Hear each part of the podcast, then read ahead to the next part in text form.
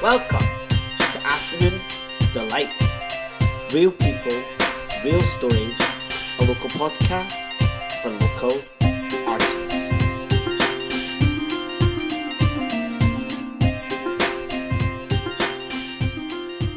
Hello, hello everyone. Thank you so much for joining me on Afternoon Delight. Hope you're having a lovely Sunday, staying safe.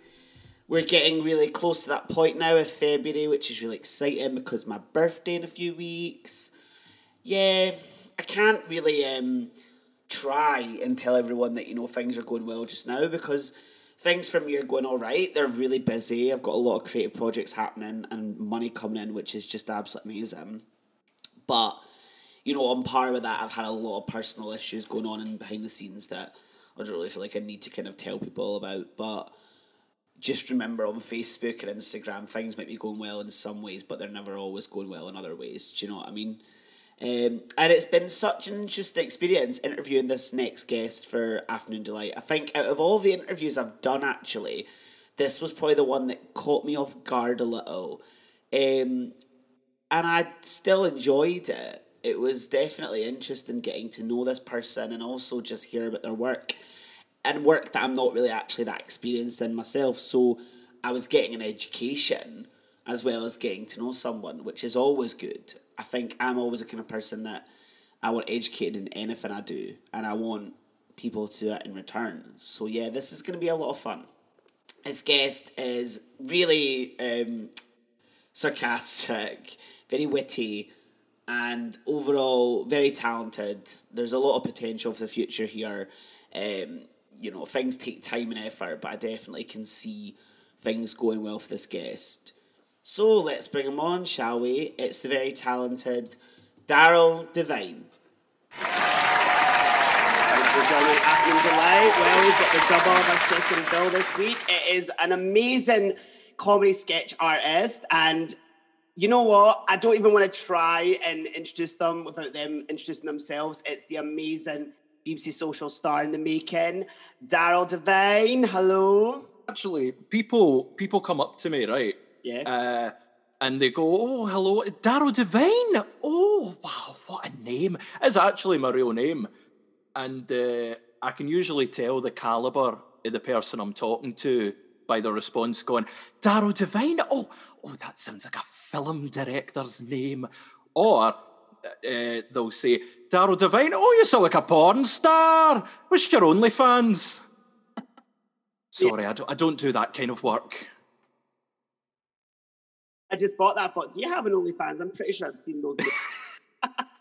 I really, do you know, I had about five minutes uh, and, and uh, probably five units of alcohol uh, where I thought, do you know, I will start an OnlyFans, but I'll, I'll have all the descriptions of every post to be facts about climate change.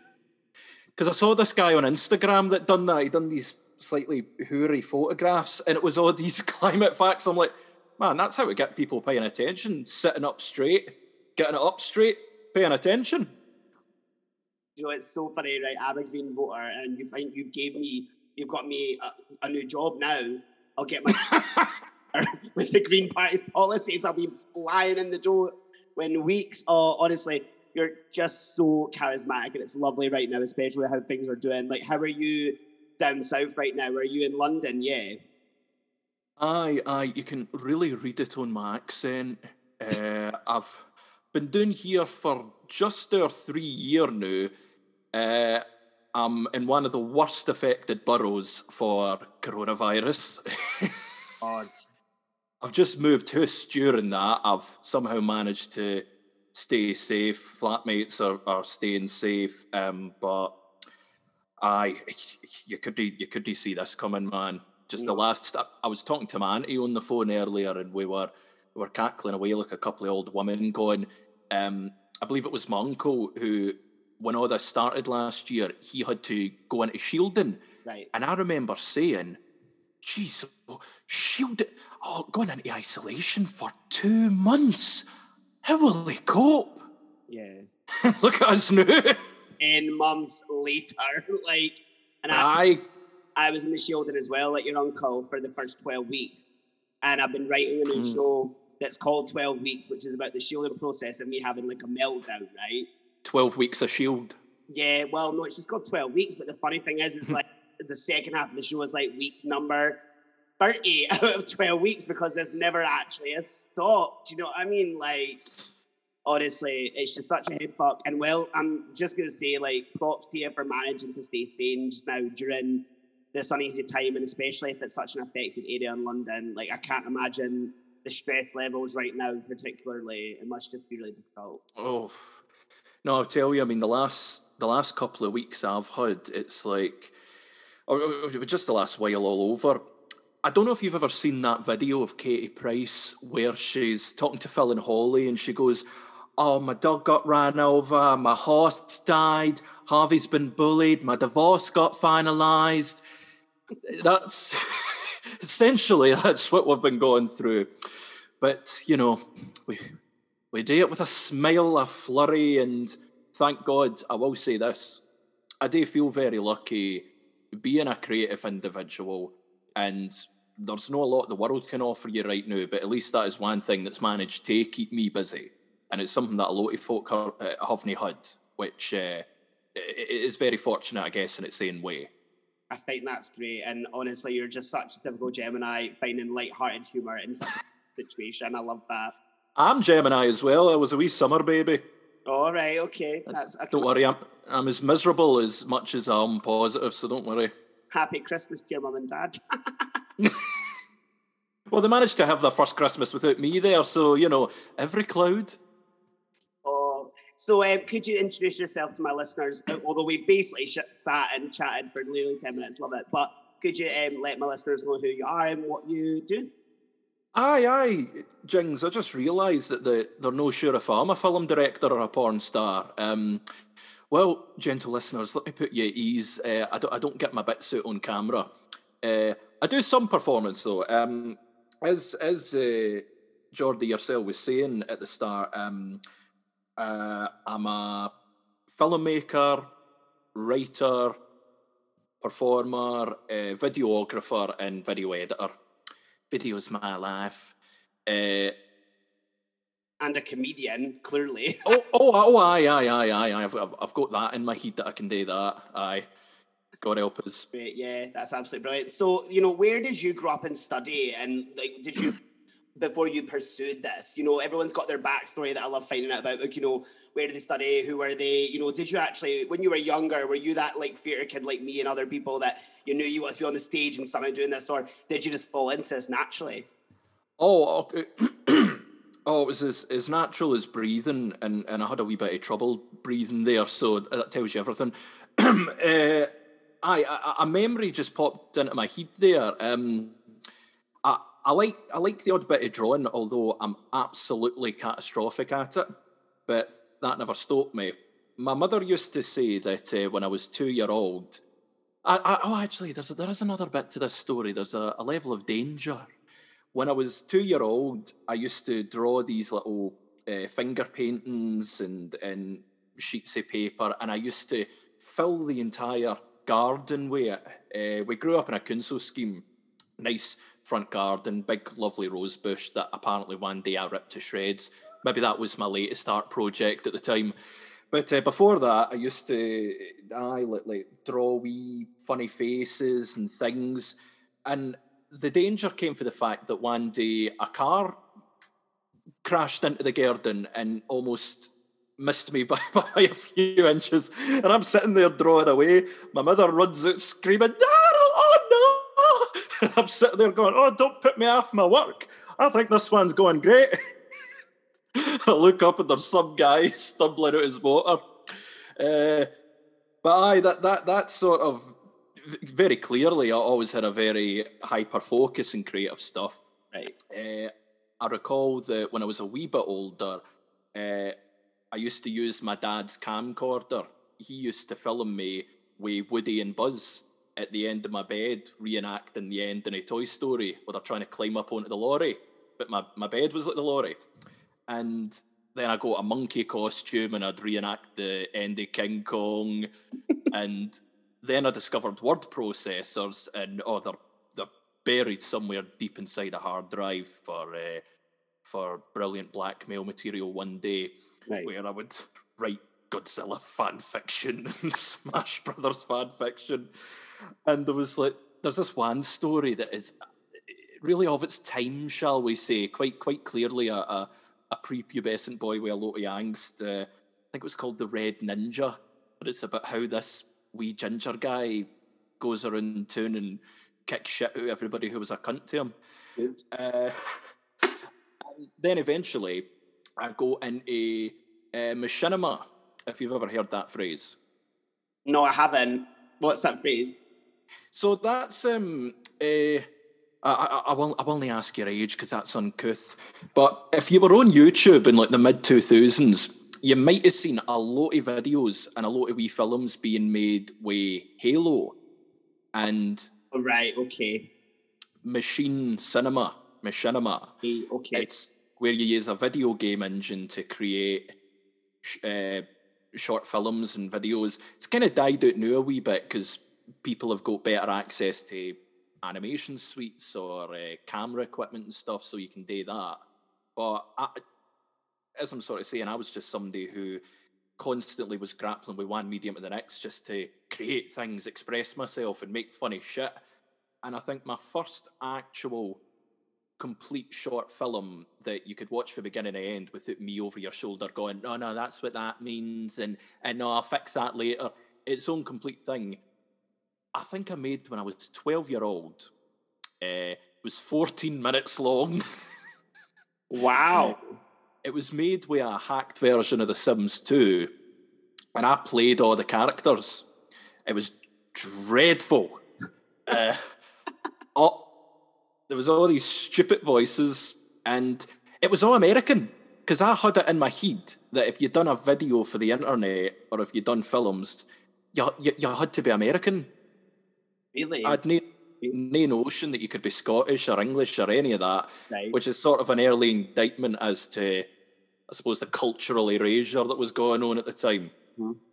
Growing up in a wee uh, council schema, a, a council estate for your more southern listeners, uh, all that creative lark and all that artsy stuff just just wasn't a part of life.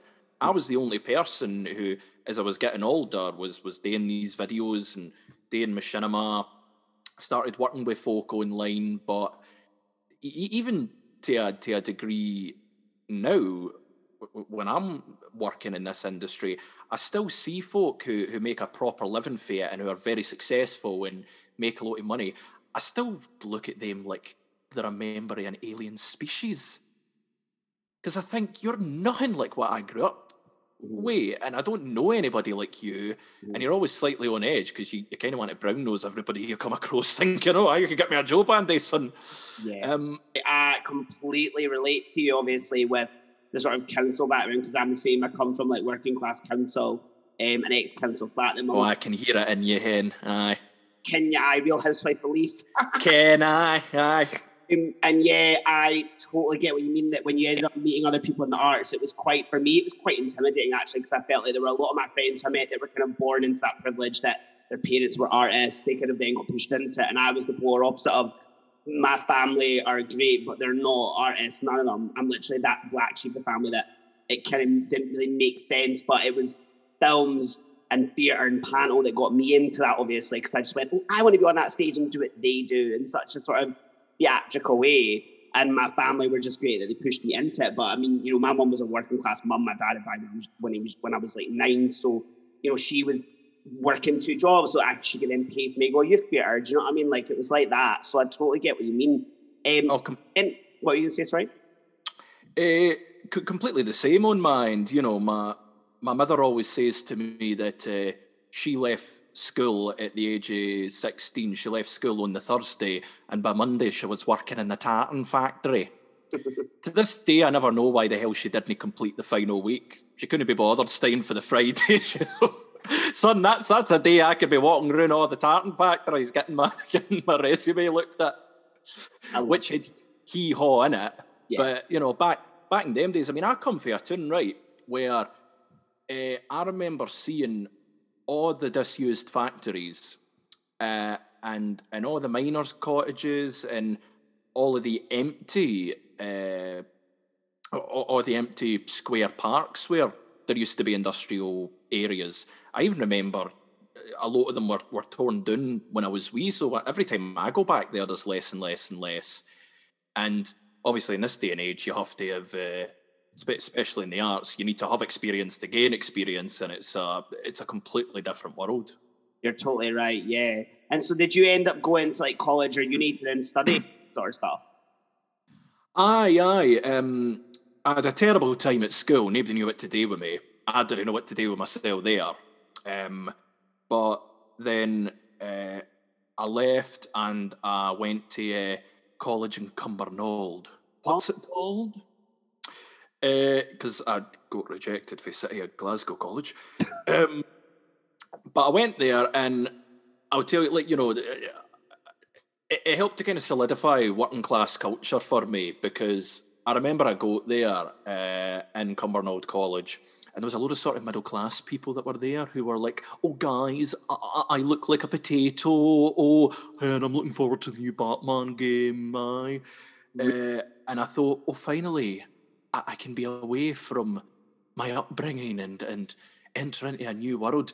Turned out to be the biggest pricks I've ever met, and the folk who were genuine was the dodgy looking prats, you know, crawling out of bed with their hoodies on. Mm.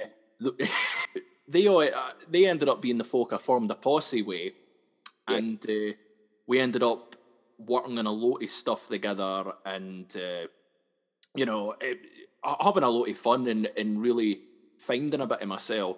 Lovely. Mm-hmm. And then I decided to make the leap to university, which at first I tried out uh, places in Scotland because uh, I'm, I'm, I'm a bit of a what do they call us now? Cybernats, you know, it was sort of sound like Batman villains. Um, pardon me. Aye, aye. So um, um I, looked around Scotland and I looked around what was available, uh, jobs wise, uh, education wise, and I made the very big decision to actually come down to London, which I, I think actually supports a lot of my politics that, that a country like Scotland has got criminal underinvestment in it. We've got one of the biggest uh, I don't know what you'd call it, uh, live performance scenes with the Edinburgh Fringe, we've got a bustling uh, creative industries on the screen way uh, in Glasgow, where just about every Hollywood film comes up and does a bit of work in Scotland. You've got Outlander having a permanent base in Cumbernauld, and yet you only really had one film school that I mean, it was the Royal Conservatoire of Scotland, yeah. uh, right in the centre of a working class, the most working class city in the world, like Glasgow. Yeah.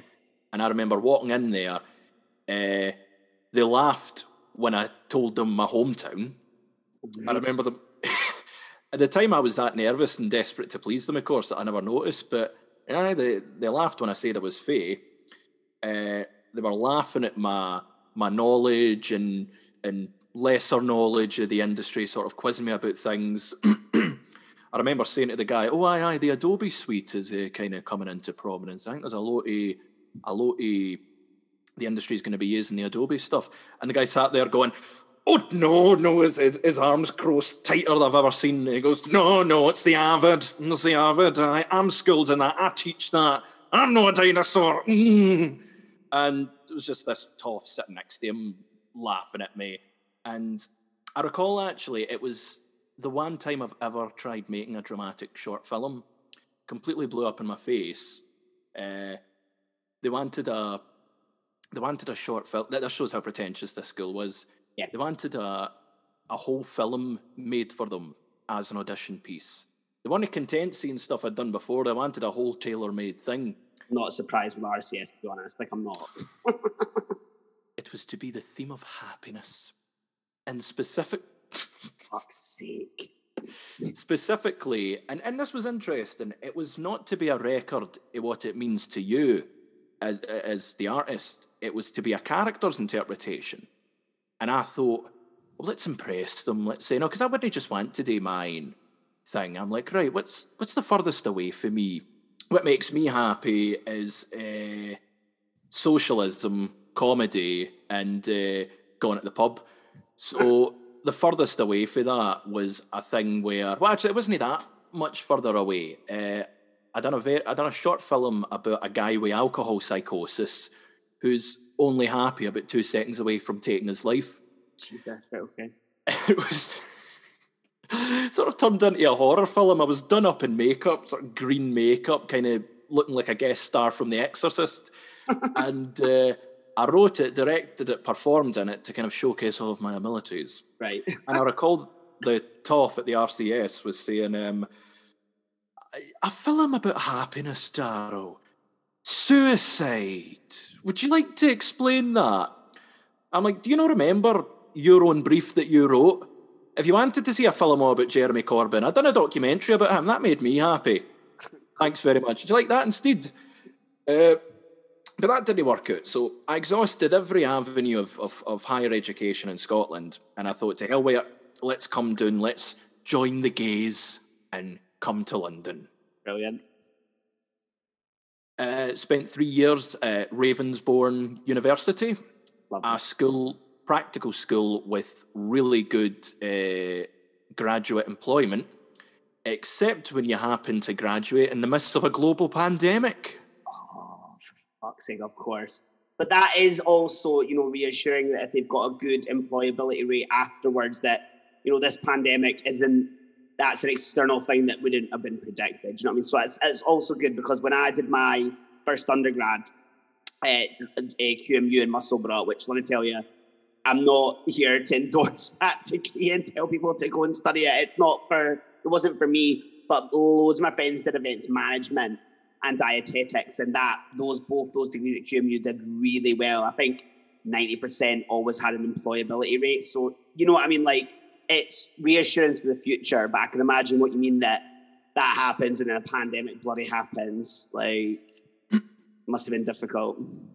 Uh, it was a it was a hell of a shame um, because when I when I started going to the to the London school, uh, I had a couple of years of college under my belt. I, I was already I felt ancient compared to most of the students. Uh, they were all fresh out of school, eighteen. I was uh, I, I was already halfway through my life as a twink. uh, the hairline was already starting to go centimetre by centimetre. Um, and uh, when I got there, it was sort of continuing this odd theme of snobbishness that, that, that uh, we've arrived at. Um, uh, number one, they were completely taken aback with me, you know, uh, working class, Scottish, completely unabashedly so. Um, and what you were sort of saying earlier, how a lot of them were born into very comfortable families, a, a shocking amount of them. And, and I thought always this was an exaggeration, but a lot of them had connections within their family. Like the dad has his own small production company, or the mum works for so and so. And there was um, a big pressure that, oh, you have to spend money, you have to throw money around like mad you have to do dramas. You have to. You can never act in something yourself. Uh, you can write and you can direct and you can be, be you know, uh, big in your boots for all that. But you, oh no, you, you, you cannot do anything that leans on light entertainment Wow. or even satirical content. Right. And so initially, I was doing dramas and I was working with a few different people, and it, it was half decent. But uh, it was three years I was there, and as the years were going on, I realised, no, I've got a really good knack for comedy, and uh, it's it's unfair to myself, and it, it's unfair to the world to deny them my fullest creativity. Because there was a side project that I was working on while at uni. Whenever I would visit home, I'd be working on this marvelous creation. It's called Frank Mackay, the worst actor in the world. Um, it's got this voiceover that starts every single episode of it. A friend of mine once said that I describe the guy like he's a Blackpool attraction. Frank Mackay is an icon of British cinema. A self made man who built an empire and became a symbol of national pride. And it's just a voiceover, but you can hear the bullshit leaking out of me. because the very next scene is generally a expert who we bring in. Oh, It's a mock documentary, you see, and we've got this fun. We've got this fantastic comedian Raymond Mayers who plays a clinical psychologist. who, right after I gas this Frank Mackay up, he comes in and he goes, "Mr. Mackay was an old man past his prime who had delusions that he was Humphrey Bogart." and it's sort of this odd mix of um, uh, Ronald Villiers, Ed Wood, um, Harvey Weinstein, and Tommy Wiseau. okay. A general audience will not have a clue who the hell any of the people are. Well, you might know one of them, but um, Um, I watch what you say. eh, maybe maybe I did that out. I don't know. But it started as a college project Mhm. that we were given the brief: do a a project that's uh, about film noir, which is the old detective thrillers in the forties. Right. And I thought, oh, geez, oh, here we go. And so it was a group project where each of us wrote a scene. And I wrote one that was eh, fairly, fairly straightforward, fairly eh, basic. And then there was this boy who wrote a love scene for the character. We had the characters a, a hard boiled detective and a femme fatale. This guy had no idea how to speak to a woman, the guy writing it right. and uh, he seemingly had no idea how human beings talk in general. Uh, I think he was trying to make it cheesy, although it was it was like if you asked a Martian to write cheesy human dialogue to be enjoyed by Earthlings, that was it. oh God, what a shame. Not aided by the fact, well, actually completely aided because it became quite iconic among our friend groups. The femme fatale was played by an 18 year old in our class who looked about 13 and the hard boiled detective was a guy pushing 70 Oh, fuck. who was just another guy in our class. Because we couldn't be bothered finding actors. We just looked around and were like, oh, you play the woman. And Sam, do you want, do you, do you want to play a, an old guy with eyes on her? I'll, I'll do it. And all right then. And I think that I think it went like, oh, Frank, ever since my like Frank as well. It's just the slimiest old man name you could come up with. Oh, Frank, ever ever since my husband has died, I feel a lot closer to you. I think I love you. And I love you too. But first, I need to go to the toilet. and he does this pimp swerve, as I dubbed it, where he stands up and lumbers away, feeling like the luckiest man on earth. And we we roared with laughter every time we watched that back. Yeah. And I sat there and I thought, now there's something in this. And so I took the character and I wrote it as a pseudo documentary about a crazy old guy who th- thinks he can be the next Brando, thinks he can be the next, um, oh, eh, whoever was big in the 40s. I can't be arsed. I know what you mean. Yeah, totally. Yeah. And I started making it after graduating college. Uh-huh. Uh, and every time, I, I then went down to London, but every time I come back home, we'd film a little bit of this Love that. That's great. of Frank Mackay. So the first thing we filmed was, oh, it was a health and safety nightmare. We were at the side of this canal that was just, uh, I think it was up by Rosyth and uh, looked beautiful. The entire thing was shot, honestly, like something from the 40s. The joke was it was clunky filmmaking from the 20th century, as opposed to we didn't want it to look like modern day thing trying to look old. It had to look like crappy, genuine old. Yeah. And so we used to film around some canals, and the biggest set piece we got to use, and absolutely fantastic, was uh, the Riverside Museum in Glasgow, All right. Okay. uh, the Transport Museum. Uh-huh. And they've got this fake street that uh, it's great for the kiddies. I'm, I'm still obsessed with it, where they've got the storefronts and the fake bar and the subway station.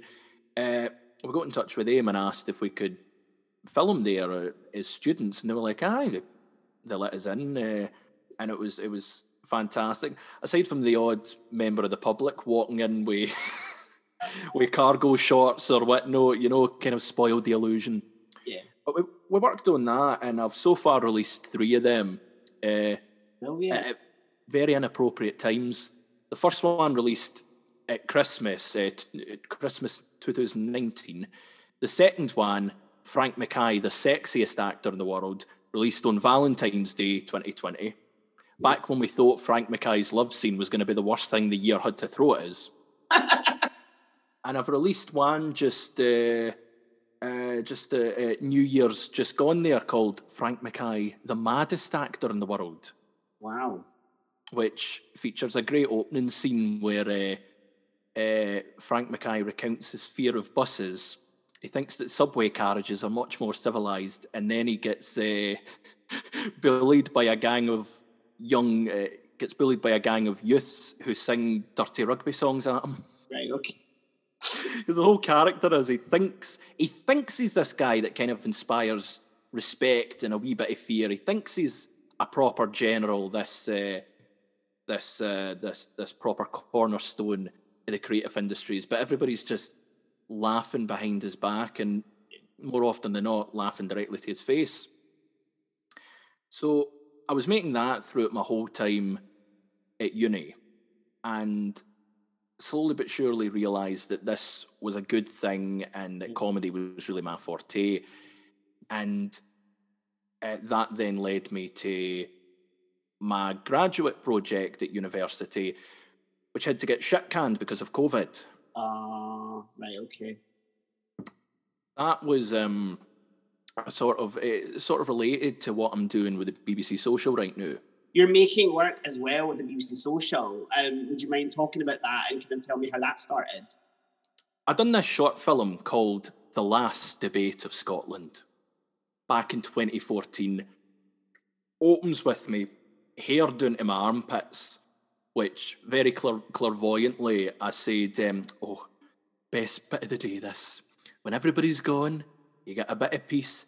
You've got nobody telling you how terrible your hair is about a week after shooting that, I shaved it all off and uh, started looking attractive to human beings again. But I'd done this sort of parody of uh, the coverage of the Scottish independence referendum, mm-hmm. which was kind of my first introduction to politics. Didn't really keep up with it before then. I was only 18 at the time. Mm-hmm. But I'd done this thing where I was I was uh, spoofing news coverage, kind of poking fun at it I had this pretend debate between Alex Salmond and Alistair Darling, where I think it was a four way debate between Salmond, Darling, wee Jimmy Krankie, and this crazy question time audience member, this passionate Highlander. Do you remember him at all? Mm, As this old guy in a jersey goes, I am born in Inverness, passionate Highlander. We will keep our union together in the name of Jesus It's very vividly. It was a while ago, but yeah.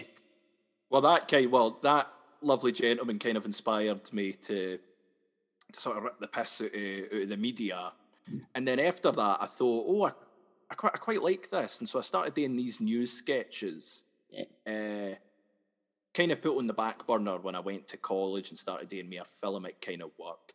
Then when I went to uni, they said, no, you can't do comedy at all. You have to, you have to, you have to do sort of uh, you have to spend three thousand pounds to be able to do anything. Work with twenty people at a time and do drama. But uh, doing Frank Mackay and projects like that reinforced I should be getting into comedy. So I took the old sketches that I'd done, these old news sketches, and I crafted a. Uh, can't can't recall the length. I think it was it was sort of like a TV pilot thing.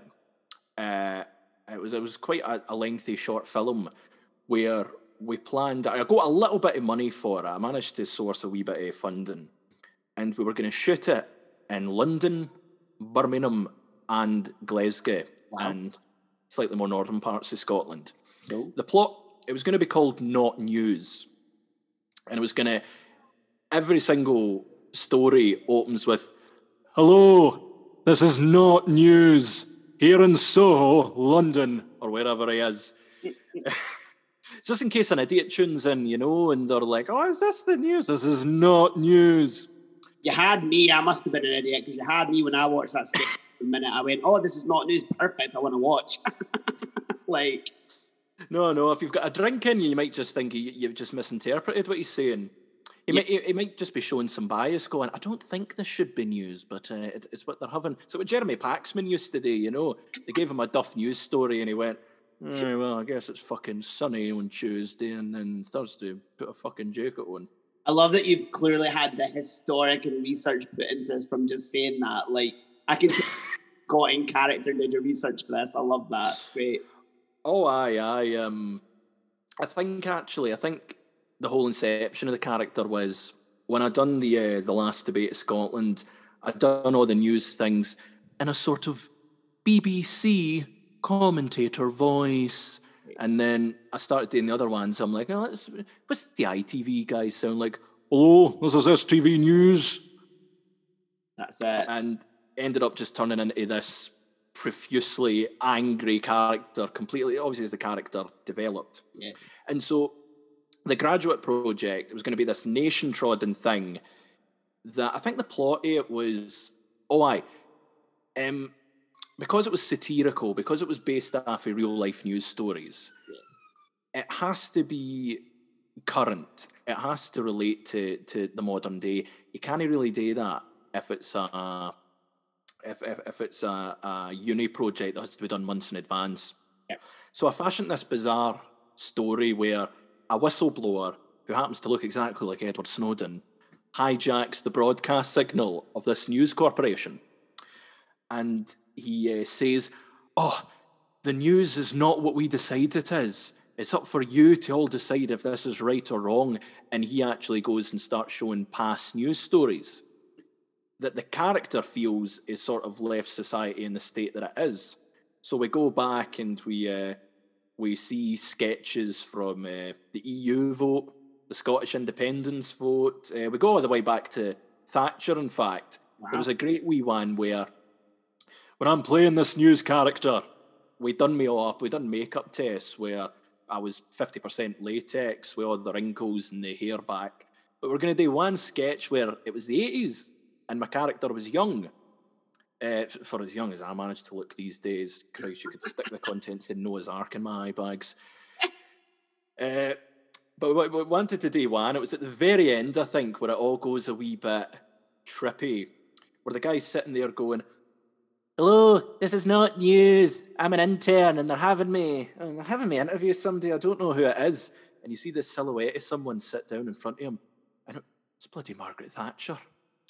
And it's like it turns into that scene out of The Omen where the nanny looks into the eyes of the dog and it all goes a bit satanic. and my guy starts screaming for about 20 minutes straight. And that's what radicalized him to be a, a horrible Tory journalist.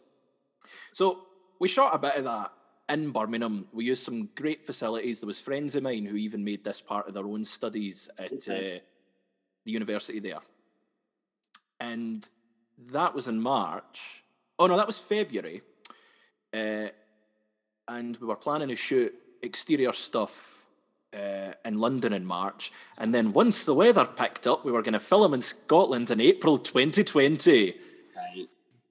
And the whole time, my pal, uh, uh, my good friend James Penders, who was helping me write it, he's saying, Daryl, what about this, uh, this thing in China happening? Do you want to write a wee, wee thing about that? And I go, dear fuck, it'll be another swine flu. What nonsense. Jesus Christ. I can be oddly clairvoyant in some ways. I've I've got films out there that predicted Donald Trump and They- that that that referendum film, The Last Debate of Scotland, there's actually a scene in it where Peter Capaldi's Doctor Who storms the debate and he says to Alex Salmond, uh, or rather my commentator says, um, uh, the Doctor of Gallifrey destroyed all political tension by telling Alex Salmond that Scotland would never become an independent nation under his watch because he already time travelled to next month and saw that they had lost. And that came out a month before the referendum happened. Brilliant. I can predict some things, but then other things, eh, maybe no so much. So COVID happened. Uh, I was a right trendsetter. My flatmate managed to get sick of it, uh, sick from it rather. We all got swiftly sick of it Oh gosh. Because he was a civil servant in Whitehall. So he was, and this was before working from home. He was diving in and out, in and out. Whitehall, as a matter of fact, was uh, uh, even well before Boris Johnson and everybody got sick. The the civil servants in their offices was a a, a, a hive of. It was an epicenter for what I recall. Oh my god. And so it happens in this grand, massive, uh, uh, not news project that we had planned, just sort of seeped away for me. Became blatantly obvious that, right, okay, there's this lockdown that's happening for March, but maybe things will pick up for April. Maybe, maybe that'll happen. Yeah. And it started getting away from me, and I thought, oh dear, oh goodness me, what am I going to do here? And sort of from the ether comes an old friend. Hello there, I'm Frank Mackay. Coming to save the day like a, like the character thinks he always does. Yeah. And so I turned Frank Mackay into my graduate project, Right. Okay. which I think wraps up my entire life in a nutshell. A project that started off at college for being so bad was the apex of my entire educational career. Love it. and I graduated and it all went quite well. And to sort of cope with a lot of things happening, I started doing the comedy sketches again. Mhm. Despite years of being told by people, oh no, silly sketches, that'll get you nowhere. Or you need to do it with a crew, you need to do it all of this way. Everybody else had their work completely torpedoed. Yeah. But I, with a silly camera and doing a silly voice, could do these uh, comedy sketches. And I started putting things up on um, on YouTube. You've seen a few of them. A lot of them. Uh, I started doing sketches about coronavirus. I started doing them about the migrant crisis. I started doing them about um, the, the government's handling of things and, and sort of spoofing and satirising the media and, and, and the government. And eventually that caught the attention of the BBC, ironically enough. I know. And it's and do you know what? Watching those sketches, right? Like I was quite taken back when you shared them and thought, oh, I don't know how I'm gonna like if I'm gonna enjoy this because I'm I love comedy, but I've got a specific kind of my own style and taste for these things. But I watched it and particularly the one with the migrant crisis, I remember seeing this sketch you'd done with them coming in the boat, and I thought to myself, oh, this is a bit tongue in cheek. But I got what you were doing because I've done this myself, that I knew what you were doing with the spoofing. I knew that there was sort of a concept and a reason behind this that I thought was really clever and I really enjoyed. And I did think it was quite outrageous, but I think for the right reasons and quite clever. And I think your sketch is genuinely like as a comedian, that's why when you mentioned at the beginning of the podcast, you know, oh, I'm this filmer and I do these, and I'm like, yes, you are a comedian as well, because me, everything you do is fantastic, but there is such a sense of comedy in all this work that I can't really do comedy unless I actually just naturally talk and try to like be less funny than I actually am. Mm. But and, and that's quite a funny thing is that oh pardon me. that's quite a funny thing is oh god bloody Lucozade Christ. Um too much glucose by by gum. Aye um that's a funny thing that live performance is actually something that I never thought I could do. Really, and to this, to this day, I haven't actually done too much of. I was gonna, I was, I was writing little five minute sets that I was gonna do at the clubs, and I thought, do you know, once I, once I graduate and we get out there into the world, get some kind of apprenticeship or whatnot, uh, I can go and I can do sets at, at nights and clubs, and obviously that's been totally torpedoed. Yet in a weird way, I, I'm still able to do performances through the sketches yeah, amazing. that that I'm very comfortable with, but actually standing up and being well, maybe this is why you quite like drag and why a lot of folk I don't understand drag, but but maybe I'm starting to the now, and that it's very scary to just stand up on a stage and even just do a wee five minute open open mic set Mhm. and just think, oh, folk are looking at me expecting just me to be funny and to say some funny things. That to me terrifies me. Although I've done all this other stuff. Mm, I have to say, I think you've answered your own question on why you don't understand drag with actually the real answer.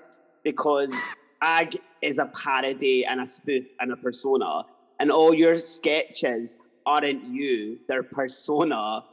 And that is, as much as it might not be a female character that you put on, you put on a spoof. I, when I was on stage live, heightened, exaggerated version of myself, but I don't act the way I do on stage like I do in my house. If we were sitting in my living room, I wouldn't be talking like I would be on stage. I'd be in the gate, I'd be in CC's going, oh, there's my ex on stage. But Jing, I'm going to sit in my living room like, hold on, let me just go on Facebook Live. Oh, there's my ex. Like, do you know what I mean? I think the thing that terrifies people is that there isn't very much of a difference with me. there is when I'm playing a when I'm playing a mad Tory or oh god, there, there is one character who I didn't mention this. I think this was the film I actually sent to the conservatoire as well. They they wanted to see an example of a a proper long filmic thing I'd done. Mm-hmm. Oh, this was the thing that pre- that predicted Donald Trump. Right. There was a, a short film I did called The Fellowship of Theo, where it, it, looked like Sin. I think we were trying to go for a Sin City vibe, where it was about a religious cult who were kind of like it was like the Scottish Manson family. Uh, and uh, I was in a I was playing this character Theo, tit suit, great big robe, big mullet sort of wig that everybody was asking, was that your real hair at the time? I'm like, no, no, Smiffy's. I live in '99. Uh, uh, or, or, whatever, whatever the brand of that is. Um, but that's probably the closest I think I've ever really gotten to drag because it was. He always had his arms out. He was always walking around and sashaying and sashaying. There's a great wee line that I hope to use in something in the future where someone goes, and in his congregation, someone stands up and goes, Theo, I'm having a crisis of faith. What can I do? Ah, uh, my son, faith is like Wi Fi. It is invisible, but it has the power to connect you to what you truly need. Folk applaud the bastard. They're like, oh, great. Oh, and their gods are actually what they call star children. Right. And so they've got pictures of celebrities who I went for the maddest fucking celebrities in the world. There's a giant picture, there's a giant portrait of Princess Diana, obviously, the Chuckle Brothers, Mr. Ed, the talking horse, and a great big giant one of Donald Trump sort of showing off a pout. And this was back when everybody went, Oh, Hillary Clinton, oh, she's got it in the bag, she's got it.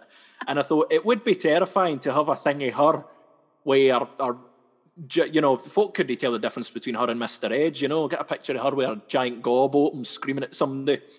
Uh, but I thought, no, D- Donald Trump, because, you know, I'm I'm starting to ascertain that, that uh, a lot of his followers are essentially cultists. Yeah, especially what's happened in the capital. I can 110% see that. Yeah. That that guy who uh, looked like a, a, Elder Scrolls character, him that, that had his tits out and, and was done up in fur. Yeah. It looked a lot like that character I played. Maybe he was the America's Theo. I can imagine that when you were describing that. That's the have faith. Oh, that was the image I had in my head when you were describing. so funny. Right, we are going tangents because you're a Gemini and you're loving it, right? But I need to ask. So your BBC social video, let's give that a shout out because I saw that this week just before we were doing this interview, and I thought that was absolutely hilarious. So can you tell my listeners a bit more about that? So um, the form these have taken is uh, there's only been a couple out so far. The most recent is titled Weather Bomb, and ironically, it manages to come out a couple of days before we're really hit by one. yeah, uh, they're, they're, absolutely. Um, uh, I play this sort of uh, torn-faced journalist who is just happy blaming the great British public for all of their own problems. Um, and well, we've got a few more in the bag, uh, and, and effectively they're just they're black comedy. If you feel like you're, if you feel like you're being wound up by the telly, if you feel like you're being wound up by the government, the the other sketch that we've done is called "Lockdown is all your fault," and it features it features myself in a double role. It, it features the the journalist uh, screaming into camera about how uh, the British people did not interpret the government's clear and concise guidelines. He then lists about 45 different slogans they used in about the space of a fortnight. Uh, and then he, he, happens across a, a member of the public who's uh, went on a night out and he goes, Why have you been out during a pandemic? And he convinces somebody else to come out and brutalise the poor boy. So if you like that sort of stuff, just uh, they're all under different titles, but just check out Daryl Devine BBC Social. Um, because you hear this abs- uh, uh, eh, absolutely everybody. But I'd, I'd love the support. The support is so important, Of course. especially for somebody like me on the very fringes trying to break into it. Getting people's attention and really showing that people are interested in this is so important. Because one of the things I wanted to touch on was that the genre satire, which you would have heard me um, talk about uh, throughout all of this. What satire is basically spoofing real life. It's making a parody out of celebrities, folk on the telly, government, people. And there used to be a lot of it, and now it's kind of went away, but it's it's bubbling back. I You think, know, yeah, watching your videos, I thought that. I thought your comedy for me, because it's the kind of thing that I love watching, is what you do. I wouldn't do it myself because it's just not what I do, but I am always in the arts in any craft looking for people to educate me, and entertain me, and teach me things. And watching your stuff, I was like, I can't really do anything like this, but I actually think it's hilarious and brilliant. And it reminds me, this is what I'm going to ask you next. Actually, you know, are you heavily influenced by things like Scottish culture, like Rab C. Nesbitt, Still Game, Chewin' the Fat, Karen Marshall? Like these are when you do these sort of spoofs. I don't know why, but I just see sort of how Scottish culture really has influenced that, and I love that. I think that's lovely. Aye, um, I, I, I'm, I'm always a wee bit put off by the phrase, "Oh, your influences," as if you you just kind of sat there like a sponge, going, "I don't know what I'm going to make." Oh, he's done that. I'll do something like that. I know that's no, no quite what what, what folk mean by it. Um, I, I, I I'm into a lot of English comedies. Really? Um, Right, cool. Aye, aye, aye. You know, I'm a, I'm a dreadful nat, me. um, it's all right. I make up for it by listening to Amy Macdonald. Um, but uh, sort of what, what I would compare a lot of my style to, certainly with something like my news sketches, and, and Frank Mackay to a certain extent, is stuff like The Thick of It Right. Okay. or Brass Eye, the Day Today. That that's a wee bit more obscure. That's the um that that's the videos. If you've ever seen the really straight faced newsman talk about mad shit. yeah. Um, I think oh. I, I won't spoil it because uh, there's there's a great gag that, that that's also a wee bit filthy, but it's absolutely brilliant. The guy got death threats for making that, so God knows why I want to get into similar lines of work. Yeah. But Al- Alan B'Stard, uh, uh, the New Statesman, Rik Mayall, Bottom, uh, all of the kind of sitcoms of the nineties is stuff that I really like and uh, really admire. Because a problem that I've sort of got with Scottish comedy, I absolutely love Still Game. You know, uh, when I came down here, I had I got a wee bit homesick. I just Oh. stuck that on. Uh, um, and and it, it it really reminds me of where, where I come from because I don't come from Glasgow. I come from a, a small town in the west coast, but it's it's all quite similar culturally. But the issue I kind of have with Scottish culture is right. Rab Nesbitt, early nineties. It's about a it's about a working class Scottish guy who is work shy and alky and all that kind of thing. Still game. It's about a bunch of miserable pensioners in a shithole part of Glasgow, chewing the fat, loads of Neds, generally in a shithole part of Glasgow. Limmy Show, which lot of it's fantastic. Junkies, drunks, Jacqueline McCafferty, who is somebody who used used to be rough, trying to better herself. Oh ha ha! How dare you get ideas above your station? It's all slightly. Uh, what, what- what's the word I'm looking for? It, it, it, all kind of targets the same things and, and has the same kind of stereotypes. Mhm. Whereas I think there should be a lot more, and Scottish people are more than capable of it. A lot more humour punching upwards, Yeah. rather than the old idiom of, oh, well, you see, the Scottish can laugh at ourselves. That's what any time I, I generally discuss this with folk, I'm like, well, it's, a lot of Scottish comedy feels very stereotypical and very sort of, Mm. it's like, you know, very, I think there was an interview I saw with somebody where, where they described a lot of Scottish comedy, certainly on, on the screen, whether it be film or TV, like, you know, The Angel Share or Trainspotting or that, very male centric, Glasgow based for the most part, working class sort of humour. And I'm thinking, well, where is the the thick of it, or the Scottish Yes Minister, or the, the, the Scottish Alan B'Stard? Where's the Scottish spitting image even? I mean, that's came back, but uh, ironically, the only Scottish character they have in it is Michael Gove, which you notice um, if you ever see that his accent, he hardly he does not sound Scottish in real life, but in that in that show they give him a Scottish accent in order to sound unflattering, which I think's quite uh, quite an interesting little thing. But now I sort of see myself as trying to broaden the, the, the capabilities of Scottish humour. Even though I live right now in London, my dream is to go back up there, to give the whole thing a good shake and to, to bring my style of comedy out there. Although somebody might say, oh, well, Frank Mackay just sounds like it's about a pathetic old man in Glasgow. Well, it's a slight satire of that as well. And it, it kind of goes on areas. There's a lot of women characters we've got in it. And it's kind of a satire of the 20th century and their attitudes and yeah. the arts and all that in general. You know? And I think for me, listening to all this as an outsider as well, like it's really good to know that the BBC Social have got you developing work for them because that opens a lot of doors that it's the BBC. You've got a lot of opportunity that when you would come back to Scotland, you probably would have a lot of connections and make some foot. So that's really, really amazing. Oh, I and the team there's fantastic, and they're really uh, there's there's folk there that are really receptive to challenging ideas. I mean, when I done the first one of my news sketches, the one about the lockdown, they were like, "Oh, we'll have to see because we don't we don't want to look like we're we're challenging the government's thing or, or spreading misinformation." There was a lot of caution about it, which is very understandable. But thankfully, the reaction was great, and and they want more of that. So it, it is a really good thing. I think there is a change coming. I think that's great. It's amazing. So listen, it's lovely to hear you talk about all your work. But you know, what have you been doing the last ten months to cope? I know that's maybe a bit of a daft question during this pandemic, but is there anything you've been doing, especially now, that you wouldn't have probably done before the pandemic? Scratching my arse and drinking.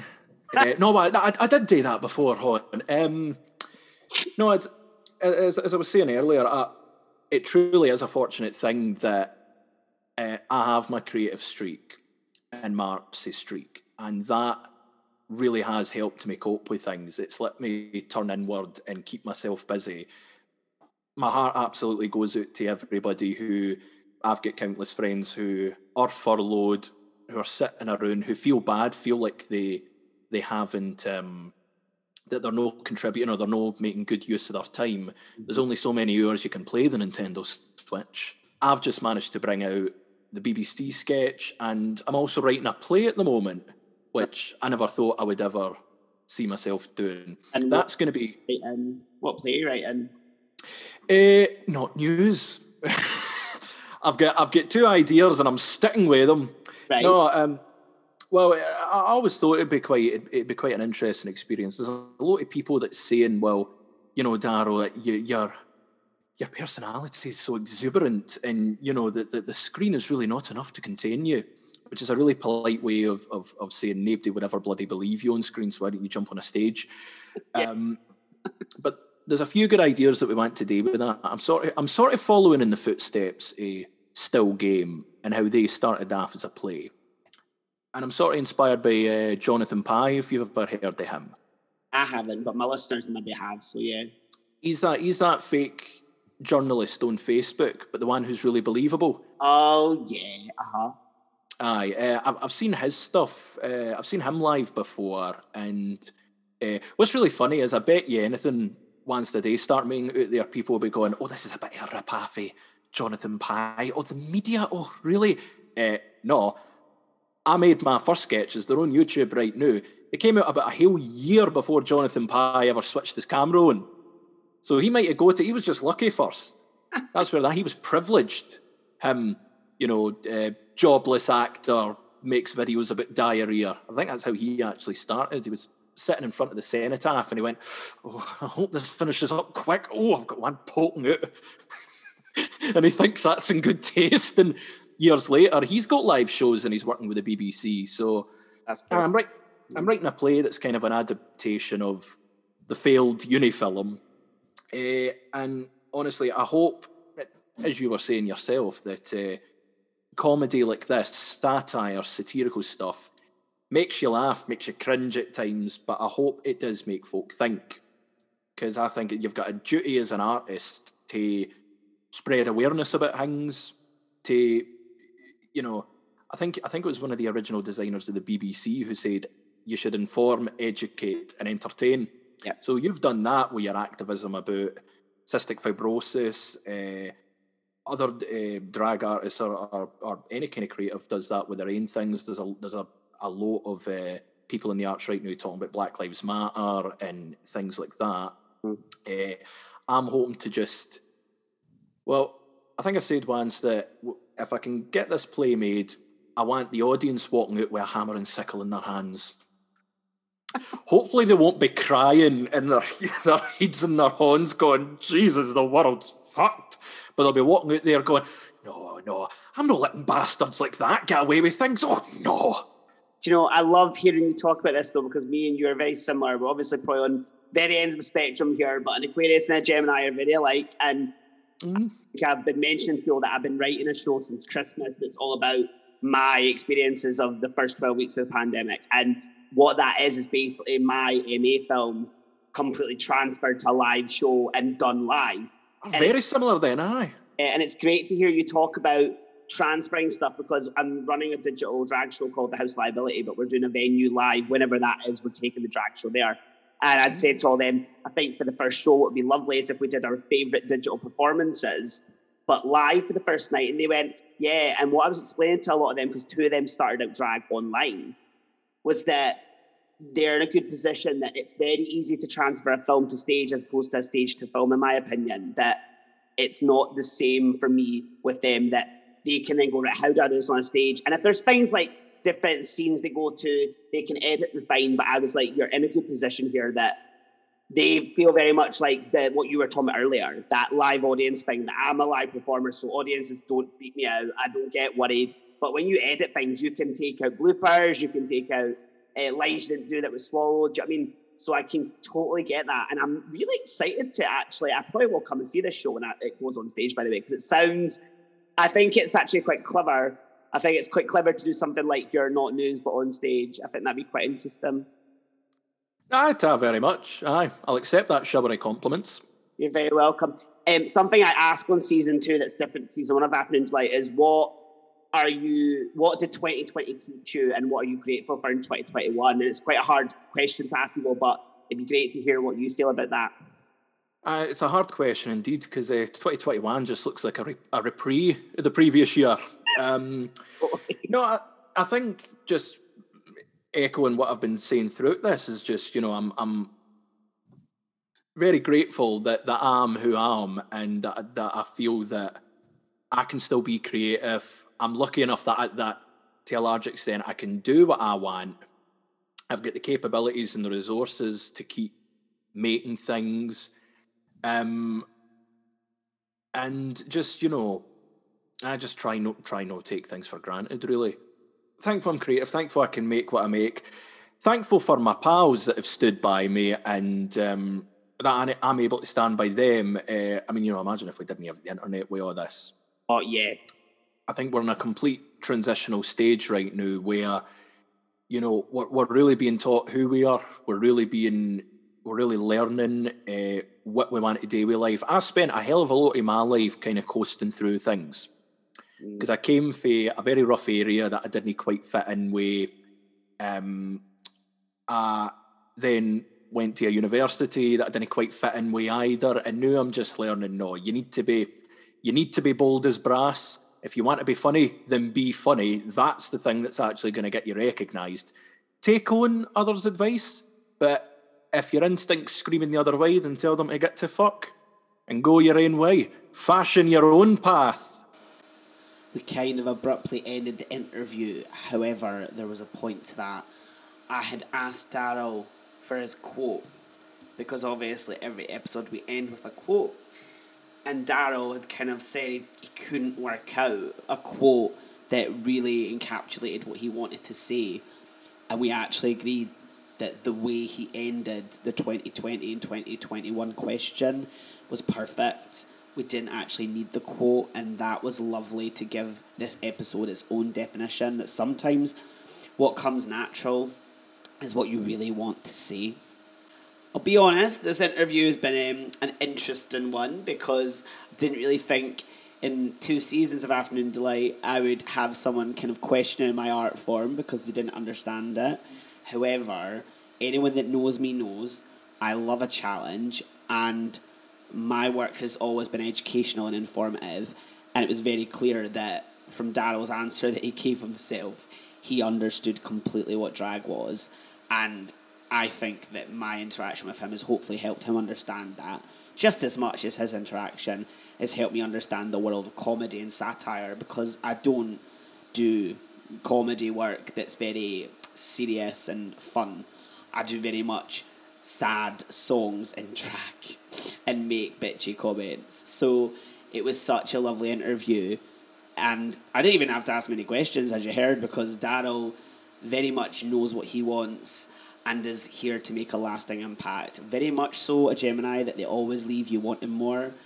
I'm excited to see what Daryl does with the future, and I wish him all the best in London right now because it's very difficult right now to be in such a big city with COVID numbers. So, love and respect to Daryl, and I'm so glad that I got to meet him and make this interaction. And I'm sure this won't be the last time that we have a chat.